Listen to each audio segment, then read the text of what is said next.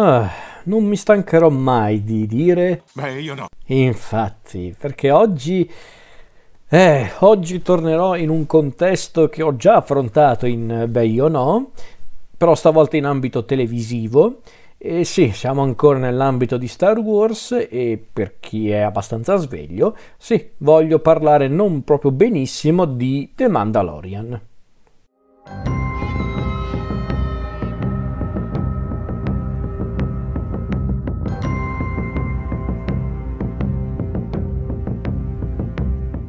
Ok ragazzi, breve presentazione. The Mandalorian, mm, serie tv eh, creata da John Favreau e prodotta da Lucasfilm eh, nel 2019, poi distribuita eh, sulla piattaforma streaming della Disney, Disney Plus, a dire tutto è stato proprio il, il prodotto che ha lanciato Disney Plus ed è tuttora una delle pochissime serie originali di Disney Plus. È la prima serie televisiva in eh, live action, proprio con attori in carne ed ossa, ambientata nel mondo di Guerre Stellari. E che altro dire, questa serie è ambientata a livello temporale circa 5 anni dopo la fine della trilogia classica, quindi dopo il ritorno dello Jedi, e qualcosa come 20, 25 forse anni prima della nuova trilogia, quella sequel, quella di cui ho parlato benissimo l'ultima volta. E è un prodotto interessante The Mandalorian perché appunto affronta un contesto che bene o male era stato affrontato tante volte in ambito letterario, fumettistico, qualche volta anche videoludico nel eh, cosiddetto universo espanso che adesso non è più canonico, è diventato una sorta di leggenda perché infatti i libri, i videogiochi e i fumetti appartenenti a quell'universo espanso adesso sono nella categoria Legends, ovvero racconti che i lettori, i fan possono comunque leggere e giocare, ma che non fanno parte più del canone, quindi non hanno nessun legame con la continuità delle, delle trilogie che abbiamo visto al cinema. Invece The Mandalorian sì, è, una, è un'opera perfettamente nel canone, però bisogna dire una cosa, non hanno voluto giocare facile prendendo un eh, contesto o addirittura un personaggio noto al pubblico, perché infatti hanno voluto più o meno partire da zero, più o meno perché comunque tra i realizzatori di questa serie c'è anche Dave Filoni. Chi è Dave Filoni? Diciamo che è uno dei pochi che hanno capito davvero come funziona il mondo di Star Wars, perché infatti Dave Filoni è tra i grandi creatori di quelle grandi serie animate legate al mondo di Star Wars, note come The Clone Wars e Star Wars Rebels, di cui parlerò sicuramente prima o poi. E ehm, Dave Filoni, uh, insieme a Joe Favreau e ad altri sceneggiatori e registi, hanno voluto prendere un contesto che era stato già affrontato nelle serie animate di Filoni, ovvero quello di Mandalore e nello specifico dei Mandaloriani, che per chi mm, non se ne intende molto dell'universo espanso, quello disneyano di Star Wars, Mandalore è una vera e propria mm, società a sé, tra virgolette, che vive proprio una, mm, in, una, in, un pianeta tutto suo, in un regno anzi tutto suo, e che è noto soprattutto nel mondo di Star Wars per via del, del suo credo e soprattutto del suo aspetto, ovvero quelle armature che sono diventate iconiche nel mondo di Star Wars grazie prima a Boba Fett e poi a suo padre Django e così via. Allora, come già accennato prima, la serie è ambientata pochi anni dopo la caduta dell'impero galattico. Ci troviamo nelle regioni della galassia ai confini della Repubblica, della nuova Repubblica anzi, e il nostro protagonista è appunto un Mandaloriano, un cacciatore di taglie, noto come Din Djarin, interpretato perlomeno quando non ha il casco, non ha il costume da Pedro Pascal, e appunto il nostro protagonista che viene chiamato spesso Mando, che è il diminutivo appunto di Mandaloriano, eh, è un cacciatore di taglie che sembra essere un, un vero e proprio lupo solitario, un, un, uno che se ne sta proprio per, per conto proprio. Un giorno però si ritrova a dover svolgere un compito eh, un compito che gli viene assegnato da una sorta di gilda guidata da eh, da un misterioso individuo che tra l'altro nella serie è interpretato dal, dal regista Werner Herzog, quindi potete immaginarvi un, un committente particolarmente inquietante sinistro, come di fatto è il, il buon vecchio Werner, e appunto Mando accetta questo incarico senza sapere cos'è effettivamente il suo obiettivo, finché appunto arrivato al punto di destinazione, trova il suo obiettivo, ovvero una misteriosa creatura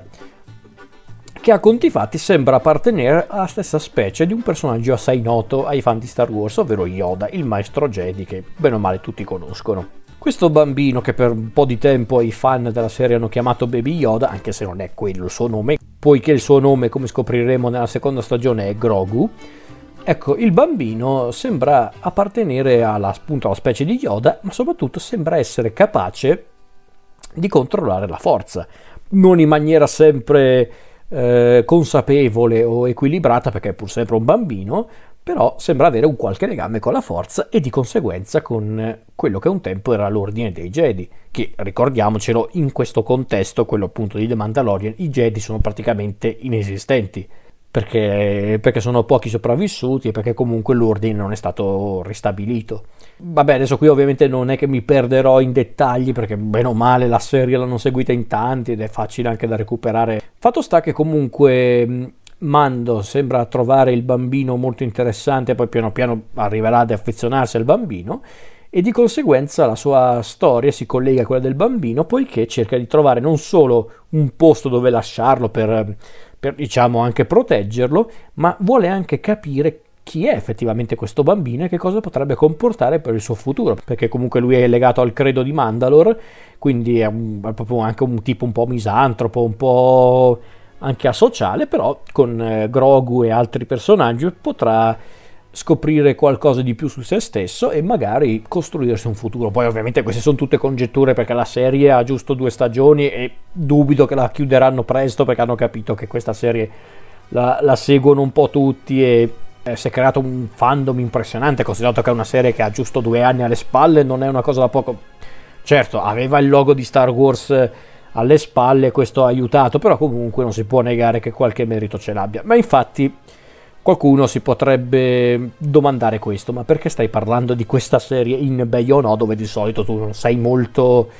eh, gentile nei confronti dei prodotti selezionati? È vero, perché infatti io voglio essere chiaro, The Mandalorian è un prodotto molto buono, è un prodotto tutto sommato simpatico, che si guarda anche volentieri ma non è quel capolavoro di cui tutti parlano, ragazzi, mi spiace dirlo. E no, e no, ragazzi, non è che io voglio fare il bastian contrario, non mi, non mi interessa se io sono il bastian contrario, non è, non è una, una, questione di principio la mia, non è che mi interessa far cambiare idea alle persone, perché se alle persone piace questo prodotto, se loro non vedono difetti, chi se ne frega, va bene, anzi io sono contento per loro.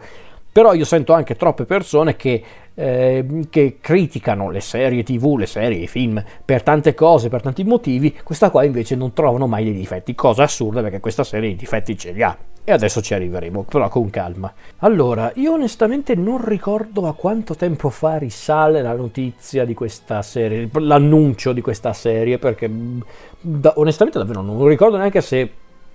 quando fu annunciata la serie The Mandalorian esisteva già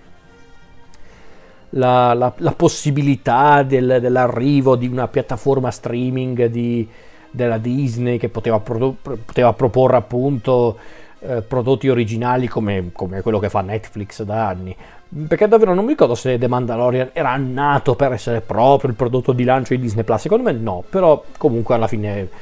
le coincidenze hanno portato gli, entrambi i prodotti ad unirsi e quindi è andata così. Allora, quando fu annunciata una serie live action, quindi con attori veri, con proprio cose tangibili, ho pensato, oh, caspita, mi sembra un prodotto molto ambizioso, molto interessante. Io da una parte ho pensato, sì, ma di cosa vogliono parlare? Che cosa possono affrontare? Perché mm, ricordiamo che comunque in questi ultimi anni la trilogia sequel non è andata benissimo, perlomeno per quanto riguarda il rapporto tra film e spettatori e soprattutto fan, perché si sa, i fandom di qualsiasi prodotto sono molto aggressivi, sono molto anche tossici in certi casi. Non tanto quello di Star Wars, dove meno male non è che si scatenano troppe polemiche o troppe discussioni accese, però a volte ci sono. E la trilogia sequel è stato un fallimento per quello che mi riguarda. Io spero che un giorno la renderanno non canonica perché proprio non ha senso, non ha proprio senso, ma di quello ho già parlato tempo fa. Quindi io da una parte pensai, ma di cosa vogliono parlare? Di che cosa possono parlare? Poi però ho notato che nel, tra i realizzatori di questa serie c'era anche Dave Filoni e quindi ho pensato, ma non è che niente, niente, Dave Filoni vuole tornare a parlare di Mandalore perché ci ha fatto un mazzo così su Mandalore in uh, The Clone Wars, persino in Rebels dove di fatto non era neanche così importante parlare di Mandalore ha voluto riprendere il contesto di Mandalore e non mi sto lamentando ragazzi, è, un, è una bella sottotrama quella di Mandalore soprattutto in The Clone Wars perché si lega anche a personaggi come Obi-Wan Kenobi, Darth Maul, quindi nulla da dire su questo. Però quindi da una parte ho pensato, figurati se non riprende Mandalore, è la sua occasione, e infatti è andata così, hanno proprio preso il contesto di, dei Mandaloriani. E non mi sono lamentato di questa cosa, anzi da una parte ho pensato, beh, ok, se bisogna prendere un contesto che effettivamente al cinema non si è mai visto, ma soltanto chi ha usufruito dei prodotti televisivi conosce, perché no? Allora ci può stare il, la questione di Mandalore, dei Mandaloriani. E, e, quindi mi sono detto, va bene, ok, diamogli una possibilità. Anche perché ah, onestamente fare peggio dei, dei film sequel mm, era assai impossibile, davvero. Perché infatti a dirla tutta... Mm, io spesso sono molto critico verso la Disney per tante cose, però ammetto che al di là della trilogia sequel, bene o male, i prodotti Disney legati a Star Wars non sono tutti da buttare, perché Rogue One, lo spin-off eh, cinematografico mm, ambientato poco prima della Nuova Speranza, anche lo stesso spin-off di, eh, su Han Solo e anche certi fumetti, certi prodotti di quel tipo, mh, mm, non li ho schifati, anzi li ho trovati molto validi, più che validi in certi casi come Rogue One, quindi comunque mi sono detto vabbè dai, diamogli una chance. E giusto dimenticavo Rebels, visto che parlerò magari più in là anche di Rebels, anche in questa puntata, Rebels è una delle cose migliori legate a Star Wars e lo dico perché, ripeto, magari farò qualche paragone con The Mandalorian che sì, non è una cosa carina, ma lo faccio per esprimere meglio il mio concetto, non per fare un paragone diretto tra i due prodotti, sono anche cose diverse. Allora, ci tengo a precisare subito quali sono secondo me i grandi pregi di questa serie, le cose migliori di questa serie. Dicevo, i grandi pregi di questa serie. Allora, quando vidi il primo episodio pensai che figata, perché davvero il primo episodio di The Mandalorian è magnifico per come è realizzato, per le atmosfere che esprime, insomma è, era vero Star Wars quello che avevo visto nel primo episodio. Poi sono arrivati altri problemi, ma quello è un altro discorso. Il primo episodio, moi, chapeau proprio, incredibile, perché infatti come stavo per dire, ci sono tanti pregi in, ehm, in, questa serie. Innanzitutto, pur con i suoi difetti, con le cose che non mi piacciono proprio neanche con tutta la buona volontà del mondo, non posso negare che in questa serie le atmosfere pure di Star Wars si sentono, si, si vivono, soprattutto quando la serie segue la trama orizzontale, la trama principale, ma quello è un altro discorso. Quindi questo prodotto comunque, al di là che non mi faccia impazzire, è Star Wars, non dico di no. Perché infatti collegandosi a, un, a, una struttura narrativa tipica di Star Wars, The Mandalorian è un racconto di formazione, come poteva essere quello di Luke, come poteva essere a modo suo quello di, eh, di Anakin, sia nella trilogia prequel che nello stesso ehm, trittico girato, da, girato scritto da, da George Lucas, o come poteva essere il caso di Ezra in Star Wars Rebels, oppure anche a modo suo quello di Rey nella trilogia sequel, ma fatto male Star Wars ha sempre affrontato il racconto di formazione, un, un, percorso di crescita, che è quello che sta vivendo Mando. Adesso chiaramente non è ancora finito, quindi non so dove andrà a parare questo personaggio, però di fatto il fatto che abbiamo voluto mantenere quella struttura narrativa anche per The Mandalorian mi ha fatto solo piacere. Poi un'altra caratteristica che si collega a uno dei difetti, ma in questo caso voglio solo parlare della cosa migliore di tale elemento, ovvero The Mandalorian permette una maggiore esplorazione, ergo espansione dell'universo di Star Wars. E a me va benissimo, perché per carità, se c'è un mondo in cui puoi sbizzarrirti, è proprio quello di Star Wars. Tra tanti pianeti, tante razze aliene, tante possibilità, caspita, considerati parte della famiglia per quello che mi riguarda. Poi un altro grande elemento che ha caratterizzato The Mandalorian sin dall'inizio è l'atmosfera western. Perché chiariamoci, le, i tocchi alla western nella, nel mondo di Star Wars si sono visti sin dai tempi della trilogia classica, quindi non è una cosa che arriva all'improvviso, poi appunto spesso in certi film come nella trilogia prequel di George Lucas, negli spin-off, soprattutto quello di Han Solo, che a conti fatti è un vero e proprio western spaziale, oppure non lo so, in The Clone Wars per esempio c'era la presenza di un personaggio come Cad Bane, questo cacciatore d'Italia che di fatto è un, un vero e proprio cowboy spaziale, sembra una specie di Lee Van Cleef alieno. Ecco, il fatto che questa serie voglia prendere soprattutto dal western cinematografico, che si tratti di quello americano, ma anche, ma anche no, quello italiano, comunque quello europeo, è stato molto bello, è stato molto interessante. Infatti, un'altra grande cosa che ho apprezzato in The Mandalorian sono i riferimenti eh, i riferimenti ai film di John Ford come Sentieri Selvaggi, Ombre Rosse, poi ovviamente non possono mancare i riferimenti a Sergio Leone, agli spaghetti western in generale. E soprattutto in realtà più che a Sergio Leone ho visto tanti riferimenti ai film di Corbucci, quindi Django, eh, che tra l'altro quel personaggio è sempre stato una fonte di ispirazione per George Lucas, per, per Django Fett, guarda caso il nome non è assolutamente casuale. Eh, e lo stesso Mando a volte ha un po' le caratteristiche tipiche dei protagonisti degli spaghetti western, come può essere Django, come può essere il, l'uomo senza nome di Clint Eastwood nella trilogia del dollaro di Sergio Leone. Poi ovviamente ci sono anche tantissimi altri riferimenti non, le, non legati necessariamente al western, ma da un altro grande regista che ha ispirato più e più volte George Lucas, sia nella trilogia classica che successivamente, ovvero Kurosawa. E c'è un intero episodio nella seconda stagione The Jedi, quello con eh, il personaggio di Ahsoka Tano al centro della narrazione, che ecco, quell'episodio trasuda Akira Kurosawa a tutti i pori, ma davvero è un, è un, regista che ha influenzato pesantemente George Lucas sin dalla trilogia classica, quindi non è assolutamente sorprendente trovare qualche riferimento a Kurosawa persino in The Mandalorian, quindi Mm, queste cose mi sono piaciute tantissimo, davvero. E il problema è che ci sono anche tanti difetti in The Mandalorian che non me lo fanno apprezzare, non del tutto almeno. Innanzitutto questa cosa l'avevo già accennata un po' prima. The Mandalorian ha un problema, ovvero questa serie è maledettamente interessante per la storia che vuole presentare, per, passatemi il termine, i misteri che vuole svelare, ma ha un problema. È una serie tv. E non è che è un problema in sé, Solo che la Disney ha fatto una cosa sbagliata, ovvero ha voluto raccontarci una storia che ha palesemente una trama orizzontale, o perlomeno vuole farci credere che ci sia una trama orizzontale, perché questa cosa non mi convince più di tanto,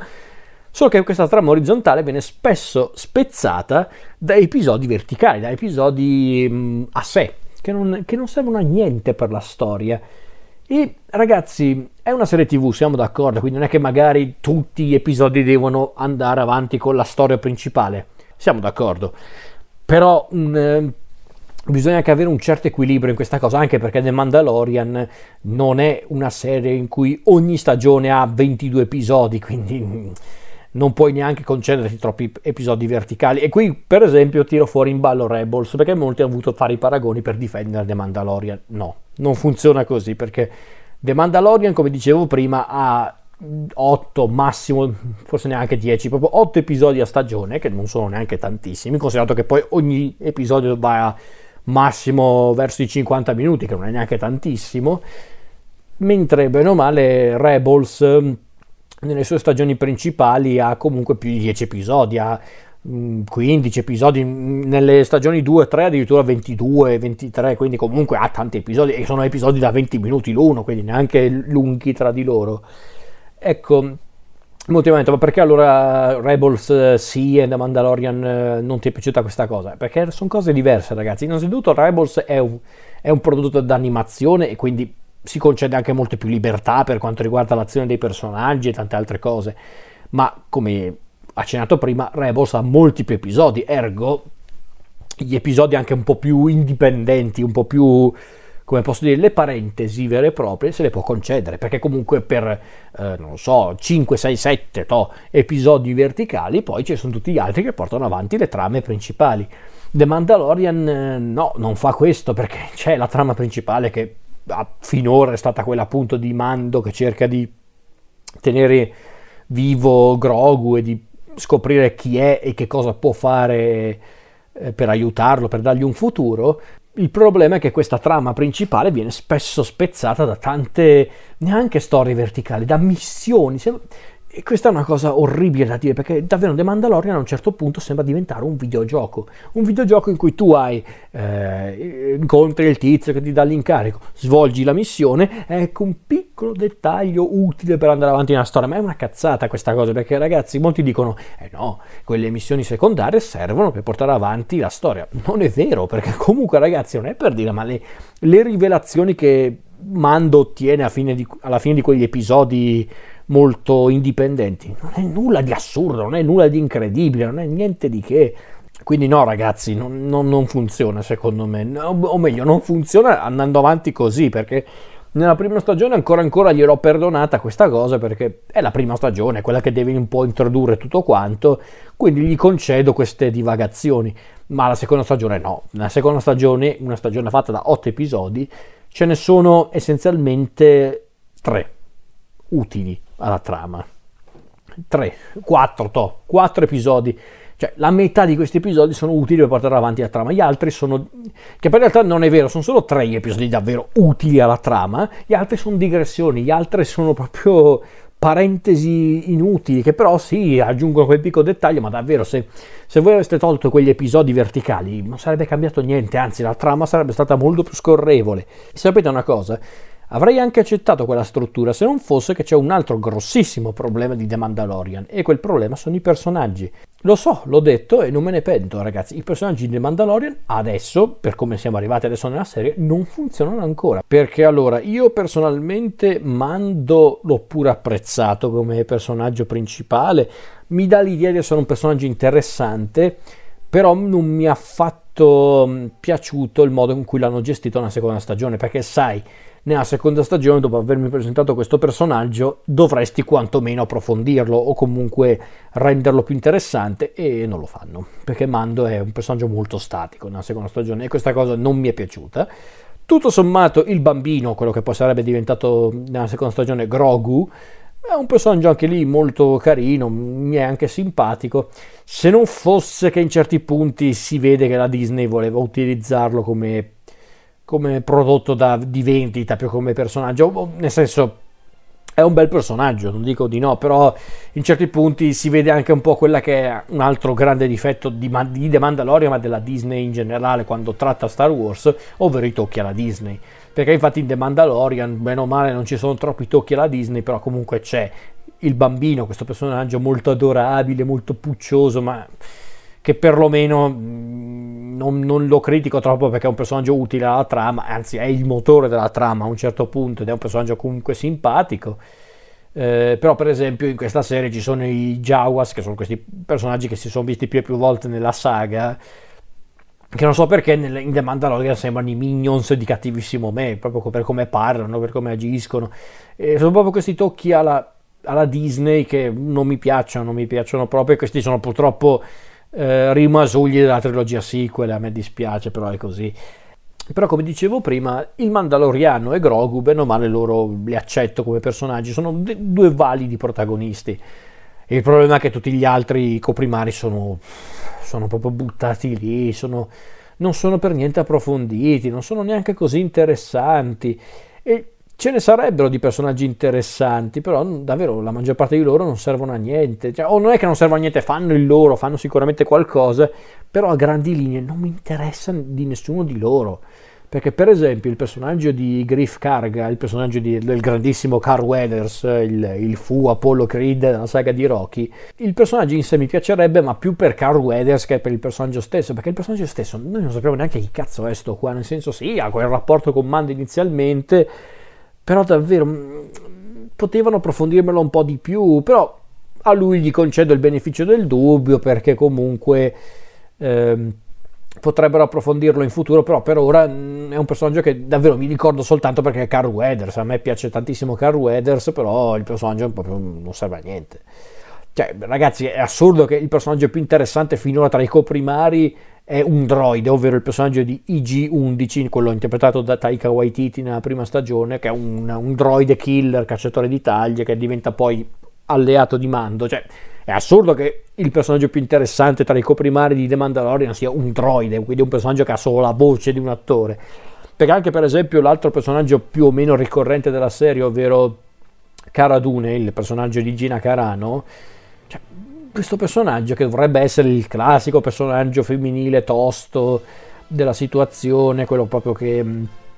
che vuole appunto essere il, il, personaggio femminile proprio che dovrebbe esporre anche il cosiddetto girl power che tanto va per la maggiore nei prodotti Disney. Cioè, questo personaggio che cosa ha di interessante? Sì, gli hanno, da, gli hanno dato qualche accenno della, della, sua storia passata, ma non me ne frega niente di questa qua, perché questa qua, che, che razza di personaggio è Cara Dune? Non è un personaggio interessante, non ha nessuna caratteristica. L'unico tratto che, che ti rimane in testa di questa donna è che questa qua ha un avambraccio più grosso della mia testa, ma a parte questo non è che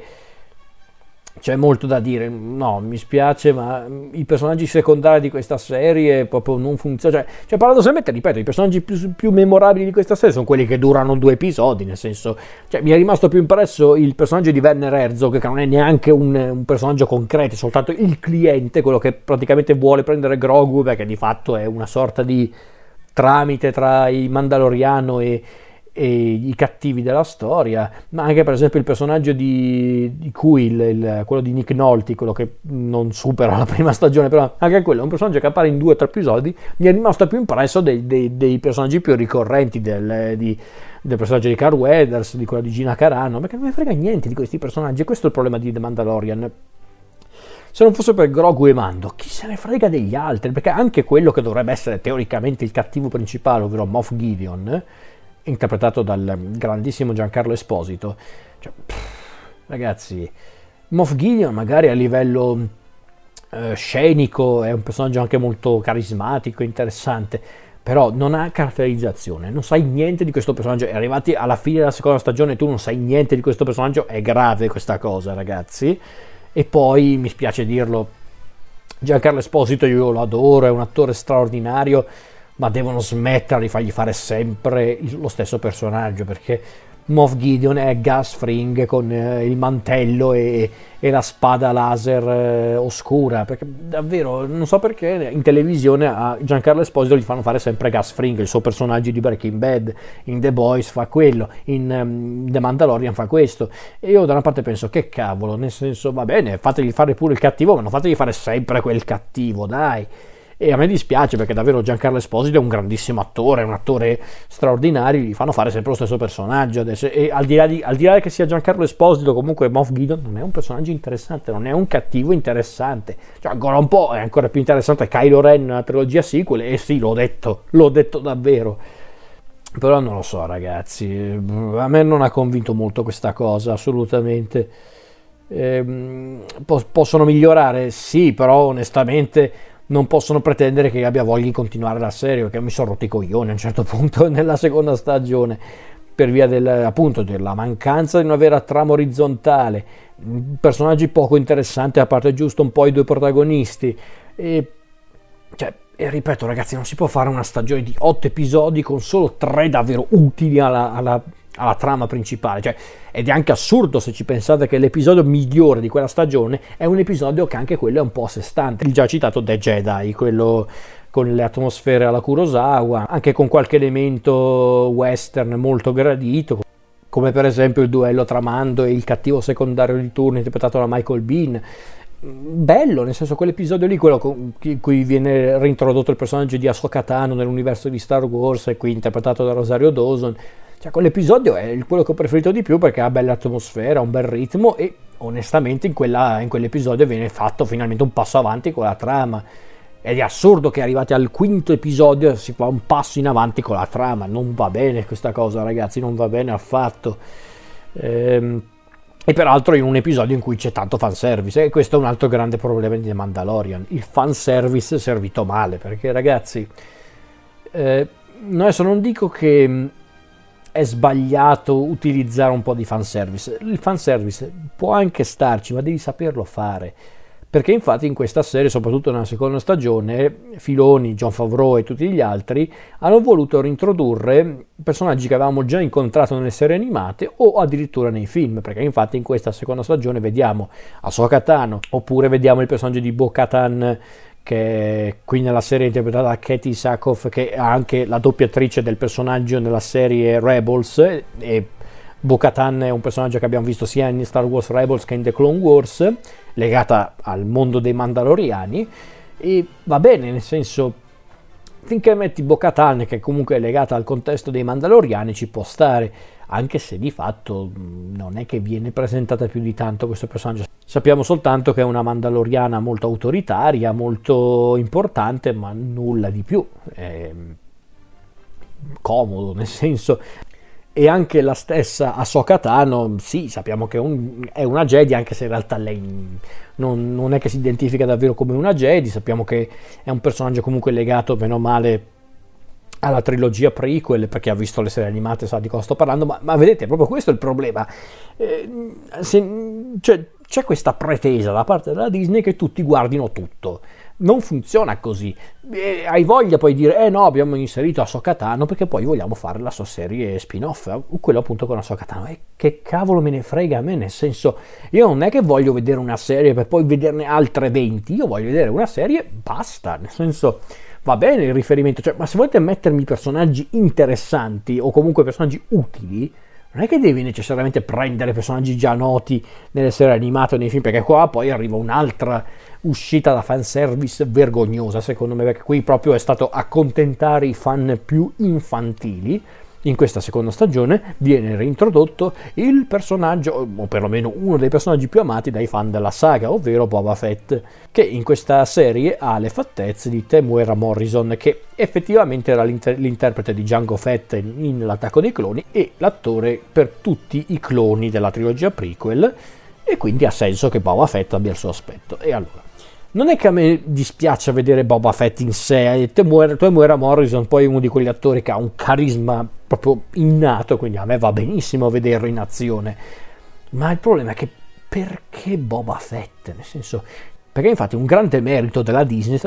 perché infatti un grande merito della Disney, quando si è trattato di prendere Star Wars tra le mani, è stato eliminare sto cazzo di universo espanso. Ergo, Boba Fett, fino a The Mandalorian, era morto, era finito in questo cazzo di pozzo con il mostro, fine della storia. Perché, e perché allora l'abbiamo riportato in vita? Perché i fan adorano Boba Fett. Non si è mai capito perché, perché Boba Fett, a parte essere un personaggio con l'armatura fica, non ha fatto nient'altro che catturare Han Solo eh, in, in, l'impero colpisce ancora e poi morire come un cretino nel ritorno dello Jedi, però per qualche motivo i fan hanno eletto a personaggio di culto. E quindi eh, dobbiamo accontentare i fan, chiaramente anche se non ha per niente senso, perché innanzitutto,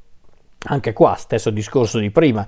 magari i fan sanno chi è Boba Fett, ma se c'è un, guarda caso, è eh, giusto per dire, uno spettatore neofita che guarda il Mandalorian, lui cosa capisce di questo personaggio quando lo vede nella serie? So solo che appunto è Boba Fett, che si chiama Boba Fett, che è legato a un mandaloriano, ma al di là di questo, chi cazzo è questo qua se tu non hai mai visto i film, se non sai neanche chi è? Non ha senso questa cosa, ragazzi. Anche qua hai voglia di dire, eh no, vogliamo introdurlo perché vuoi presentare la sua serie. Ma chi se ne fotte nel senso della sua serie?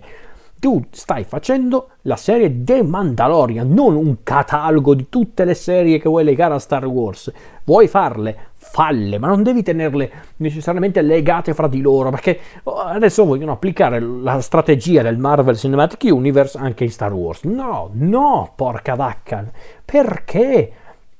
Cioè, va bene, sono serie TV, siamo d'accordo, ma eh, forse ha più senso farlo qui che al cinema, siamo d'accordo. Però ragazzi, si perde anche il gusto della narrazione, si perde il gusto di guardare una serie. Cioè, perché io perché dovrei godermi di una serie che ha già tanti problemi di suo, se poi devo anche guardarmene altre 50 per capire chi è quel personaggio, cos'è quella cosa.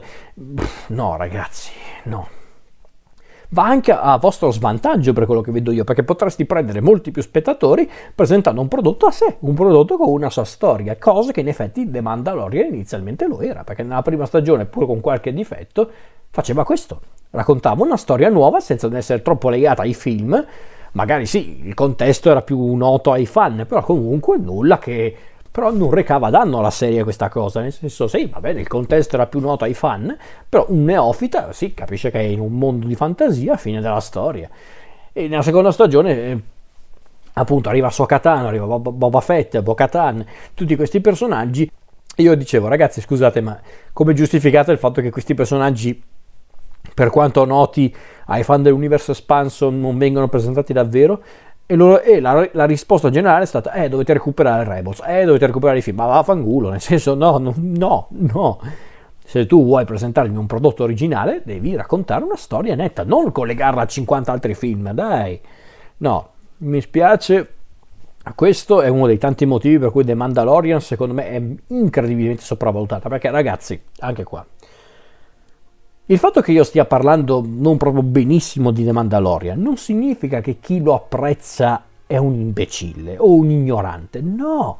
no ragazzi, se a voi piace The Mandalorian va benissimo, mi fa solo piacere. Però ragazzi, un conto è dire questa serie mi piace, un conto è dire è un capolavoro televisivo. No, The Mandalorian è proprio la cosa più lontana da un capolavoro televisivo. Perché adesso mi avete anche rotto le palle con questo continuare a leccare il culo alla Disney per qualsiasi cosa. No. Allora, The Mandalorian è un prodotto buono, ben realizzato, perché la confezione effettivamente è ottima. Sicuramente a modo suo è molto interessante perché comunque al di là di tutte le mie critiche, al di là delle mie perplessità, gli otto episodi li ho guardati anche volentieri però non è perfetto ragazzi, non è un capolavoro televisivo, c'è gente che l'ha, l'ha definita una delle migliori serie del, del, passato 2020, no assolutamente no, ci sono serie molto più terra-terra di The Mandalorian, non, è, non legate agli universi cinematografici più noti del mondo che sono decisamente superiori a The Mandalorian. E non sono neanche dello stesso genere per dire. E no ragazzi non state ascoltando uno che non sopporta questo universo. Io amo Star Wars lo amo davvero il fatto però di amare Star Wars non significa giustificare ogni singola cosa creata intorno a Star Wars, perché allora altrimenti hanno ragione quelli a giustificare tutte le stronzate viste nella trilogia sequel. No, ragazzi, se un prodotto di Star Wars non mi piace, non mi piace, non è che però per questo motivo rinnegherò Star Wars. No, non funziona così perché ci sono altri prodotti che mi sono piaciuti tantissimo. Ho, ho nominato più e più volte Star Wars Rebels. Ecco,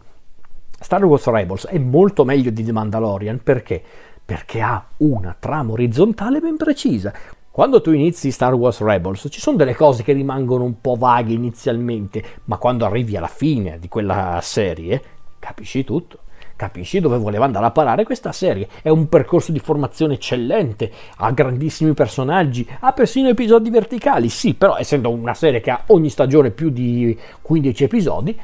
ci passi sopra perché comunque è un vantaggio della serie avere appunto questi episodi un po' più indipendenti rispetto alla trama principale, che poi a dirla tutta anche quegli episodi bene o male servono a qualcosa in eh, Rebels, qua invece no, gli Mandalorian non servono a niente gli episodi verticali, a parte esplorare nuovi pianeti, eh, mettere un po' di fanservice o fare un po' di di intrattenimento più o meno efficace, non servono a niente questi episodi verticali. Potete spiegarmi in tanti modi? No, perché molti cercano sempre di usare questa scusa, eh, però nel finale dell'episodio arriva la rivelazione. Ma che cavolo me ne frega? Nel senso, questa rivelazione non è neanche una rivelazione, è uno scambio di favori. Che passi un episodio, passi due, ma dopo quattro episodi, cinque anzi, che fate così, basta. Nel senso, non, non ci state neanche provando. Eh, no, no, io non gliela perdono questa cosa perché si vede che è un po' un tentativo della Disney tirare avanti con questi prodotti, tra l'altro anche in maniera anche un po' inconsapevole, perché questi qua danno sempre per scontato che questi prodotti possono avere lunga vita, quando persino in un periodo come questo, segnato dal Covid, segnato quindi da ritardi su ritardi per produzioni, distribuzioni, questi qua cercano pure di fare gli sboroni con i prodotti, vabbè. Qui stiamo un po' divagando, questo è uno sfogo personale. Però a parte questo, comunque, The Mandalorian eh, non è certamente uno dei migliori prodotti di Star Wars eh, visti negli ultimi anni in ambito televisivo come in ambito cinematografico, videoludico. Aggiungerei persino fumettistico perché per esempio ho recuperato recentemente quella serie a fumetti con protagonista Darth Vader, quella scritta da Kieran, da Kieron eh, Gillen, che devo dire che quella è una gran bella serie. Quello sì che è un prodotto passatemi il termine, spin-off di Star Wars molto interessante, forse anche pregno di fanservice, ma che perlomeno affronta qualcosa di nuovo nel mondo di Star Wars, approfondisce qualcosa come è giusto che faccia l'universo espanso, perché è quello che fa un universo espanso, ovvero espandere, e e va bene, The Mandalorian, mi spiace dirlo, non ha le ambizioni di espandere l'universo, non dichiaratamente almeno. Sembra proprio una storia che vuole avere un inizio, uno svolgimento e una fine, o perlomeno sembrava, perché adesso hanno cambiato di nuovo le carte in tavola. Con la questione di Grogu, di Moff Gideon, con quella cazzata della, dell'eredità della spada oscura per i Mandaloriani, quella una cazzata ragazzi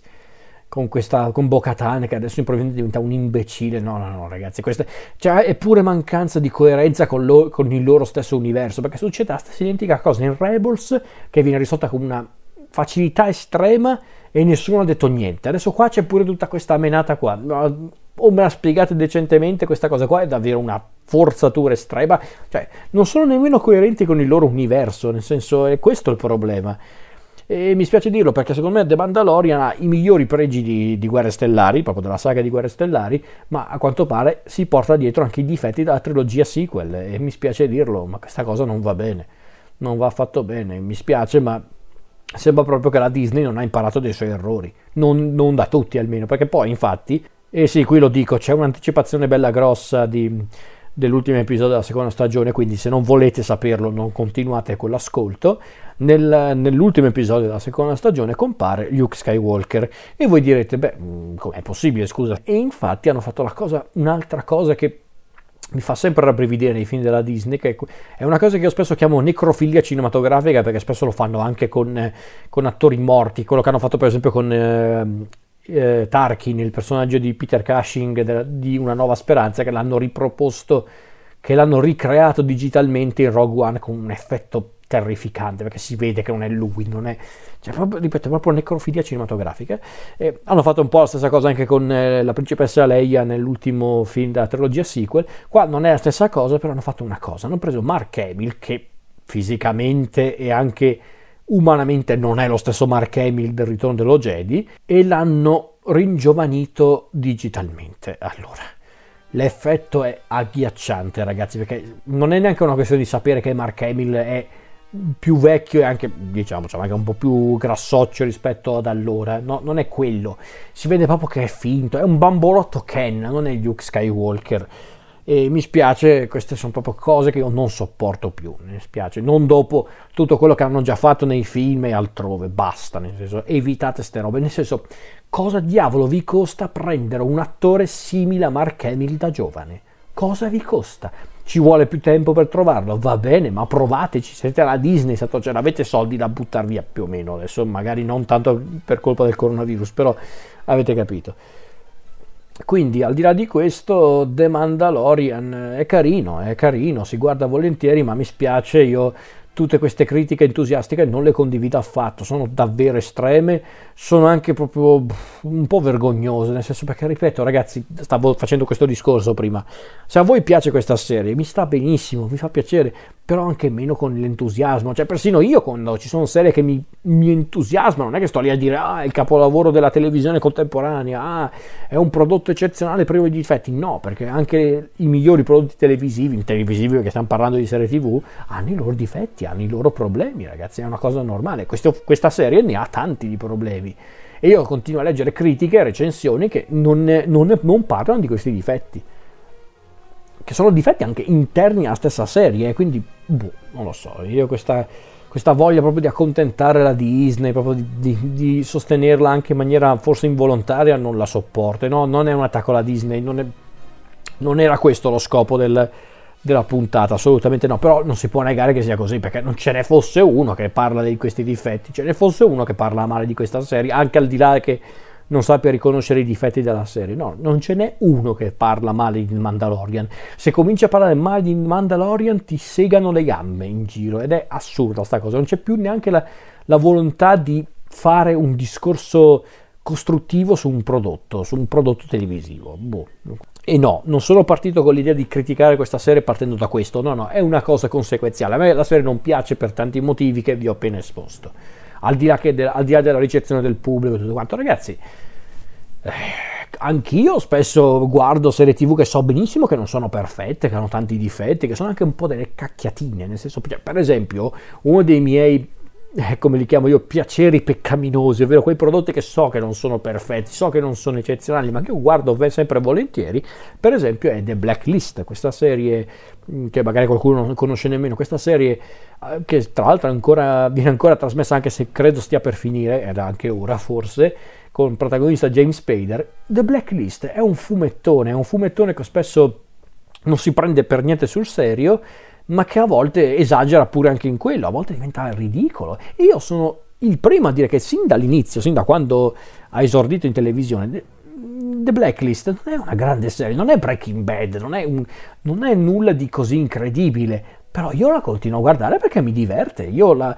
ne riconosco i difetti, so che a volte sfiora il ridicolo, a volte anche involontario, ma chi se ne frega, io la guardo comunque perché mi diverte, mi rilassa e la, la continuo a guardare anche con tanto interesse, però non è che questo mi dice ah The Blacklist è la serie più sottovalutata della storia, no, semplicemente dico The Blacklist è una serie che io guardo perché mi rilassa, mi diverte senza essere necessariamente un capolavoro televisivo. A volte bisogna anche trovare questi prodotti, ragazzi, bisogna anche trovare un po' di, di respiro su queste cose. Boh, non lo so. Quindi io la vedo così con The Mandalorian. The Mandalorian è un prodotto carino, si guarda molto volentieri, ma onestamente la stanno pompando un po' troppo. È sempre quello il problema, ragazzi. Non è tanto il fatto che certa gente la apprezzi, va benissimo. A ciascuno il suo, per carità. Però non c'è più la via di mezzo quando giudichi qualcosa. Anche quando ci sono film o serie tv che ti piacciono alla follia, che li ami